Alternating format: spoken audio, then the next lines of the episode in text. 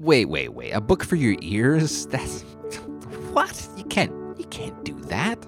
You're telling me I don't have to use my eyes ever again. Yeah. Yeah, it's true. The podcast, this one, is sponsored by Audible, which has more audiobooks than anywhere. Anywhere, and you can get a free 30-day trial as well as a free audiobook. Any single one.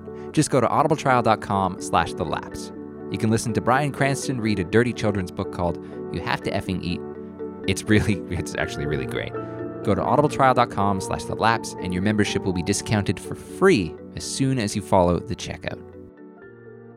Hey, everybody, and welcome to the Lapse Storytelling Podcast, where we tell true stories gussied up. I'm your host, Kyle Jest, and today we've got a first for us. Monica Hamburg has a dating story. But wait, don't touch that dial because this is not your average dating story. It's one thing when you see somebody and it turns out over time you realize that they're not quite the person you thought they were. It's another when the person you're dating is not who they thought they were. Not following me? You will. I'm calling this one The Force. And very quick warning if you've got kids or bosses or in laws in the room, there is a brief reference to sex in this week's episode, just so you know. Here it comes. I know that's not the reference. this is The Lapse. You remember that guy? Asks Monica. You know, the one we passed in the hallway? You said hi and I never did. That guy was cute. What's his deal? Monica's friend hums. You mean Leonard? Sure, yeah, I remember. But You know, he was gay, but he says now he's not. Monica is still 18, only just recently single. Just feeling really down about myself and sad, and thinking the ticket would be if I met somebody. Monica bites a fingernail. What do you mean, used to be gay? Monica's place. She sets the table while Leonard has a seat. The night special? A serving of meatballs and bagels. Such an eclectic, classy menu. Despite said menu, the date's alright. Nothing electrifying, but they've got some things in common. Monica's a performer, Leonard's a radio DJ. They like the arts and film. Enough for Leonard to say, hey, we should do this again sometime. But, um, just one thing. Can you come over to my place next time? Because your area is really sketchy, and I'm scared that my car is going to get stolen.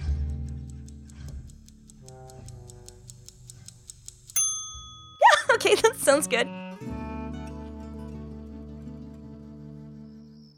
Second date, Leonard's place. Hello. How are you? Leonard's parents' place. Oh, you must. He did live with his parents. and He was like 23 or 24. So I was like, okay, well, that's strange because he didn't warn me about that. I just showed up, and then there were these two older people. When I walked into his room, he had six or seven police hats just lined up there. An impressive collection for any cop.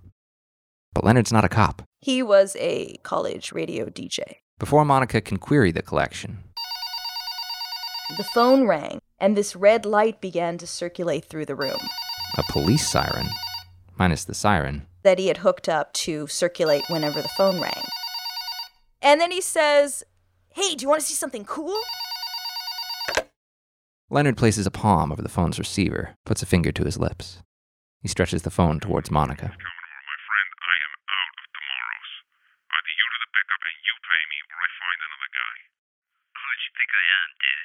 Dude? I'm just gonna like walk down the street with a bunch of junk in my pockets. An unusual device spirals off the base. It's a wiretap. Care what you look He was tapping into a live conversation that was happening. At the time, we had landlines. And his neighbor was having what, strangely at the time, sounded pretty surreptitious. Yo, man, I'm done talking about this. You find someone else who cares, 'cause I don't. They can listen to your crap. At which point, my date chimes up into the call and says, There are other people listening.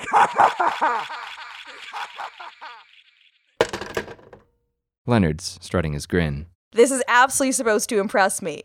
I can tell you that although it didn't, I did not want to leave and realize 100% that my life was not going well. I was really just trying to get over that feeling of just feeling broken. And I give him a blowjob, I had been with only a few guys at the time that I'd done that with, but I thought I was pretty good.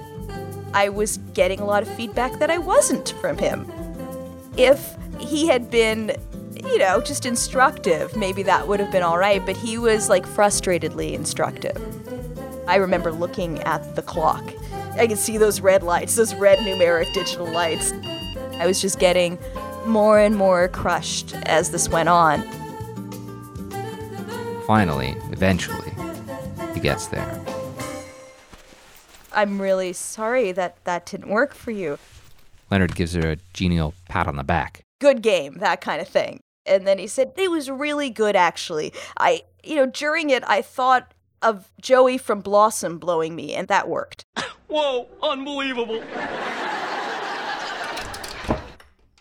Leonard, gentleman that he is, offers Monica a ride home. But he stops short. What was that? And I hadn't heard anything. It wasn't like there was a loud noise or scream or even a vague sound. I hadn't heard anything. Shh. Leonard strains to listen. Stay here. So he books it down the street and goes to this parking lot that is probably a block away, not far and not out of my view either. At which point he proceeds to have a fight with no one. He was doing a complete stage fighting thing. He was he was punching and then he was getting hit, which is amazing because he wasn't winning a lot of that fight. If you'll catch me on this reference, Leonard's pulling a Tyler Durden. Clearly, he didn't need to impress me because he had just made the Joey comment. So there was no good reason for this, but even if he was planning it, certainly he should have planned it out of eyeshot. Ultimately, Leonard is triumphant. He marches back towards Monica. Get in the car. We're gonna need reinforcements. And I'm just standing there, kind of frozen and contemplating. Because there's a part of me that was just fascinated by all this. I couldn't imagine if I had like hitchhiked or got a cab or anything if I had just left there that I would meet anybody stranger than him. Suddenly, Leonard bursts at the front door. Told you to get in the car. Come on.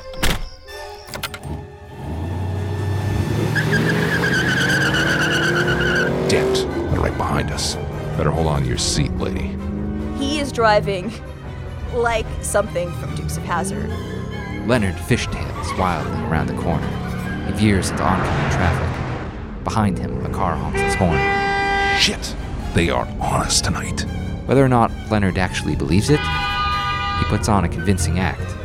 No stop signs, no red lights. This chase goes on for nearly 10 minutes. Look. Backup's here. And I turn around and there's a regular car behind us. I think at this point, I somehow got the urge not to humor him. I'm not this dumb. I think I have to point out that I'm not this dumb. So I said, Well, it's just a regular car. Yeah, babe, I know. It's an unmarked car. Okay, but how can you tell? Because I'm with the Force, that's why. I'm so fucked up that I'm just sitting there and I'm like, okay, I'm gonna uh, wait till this is over. Leonard has a discussion with the car. Just the car, since there's nobody in it. He gives himself a knowing nod. Just another day on the job. Maybe he thought you could moonlight. You could be a cop and also be a college radio DJ. I think I would have progressed as a human being faster if I had just been like, hey, you know what? That's fucked up and I'm not doing this. Don't worry. I got our backs. We're good. Hey, uh, it's a tough job sometimes. Sorry if I scared you back there. And uh, then he drove me back home and dropped me off. And I went out with him again.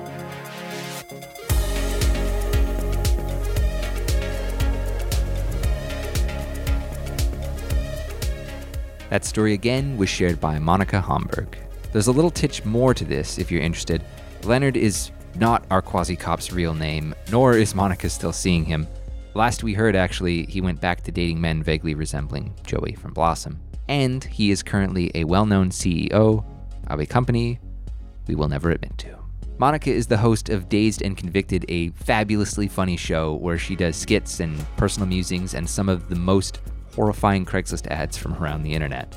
She is also a voice actress and a talented one. You can find her at dazedandconvicted.com as well as monicahamburg.com. All of those links at our homepage, thelapse.org. Speaking of thelapse.org, if you have a story to pitch, stories at thelapse.org is where you want to email us. Please do. I love talking to you guys. And you can reach out to us as well on Twitter at the Lapse Podcast. Thanks, as always, to the lovely Jesse Brennan for this episode's transcription. We have a whole whack of new listeners thanks to the extra week I now get to schedule to promote this show. If you'd like to see us release more often, release two or dare I say even three episodes a month, you might want to make a contribution to our Patreon campaign. You guys have always asked for more shows, but with just one person, it's patreon.com slash the. My name is Kyle Jest, and this was The Lapse. Thank you so much for listening.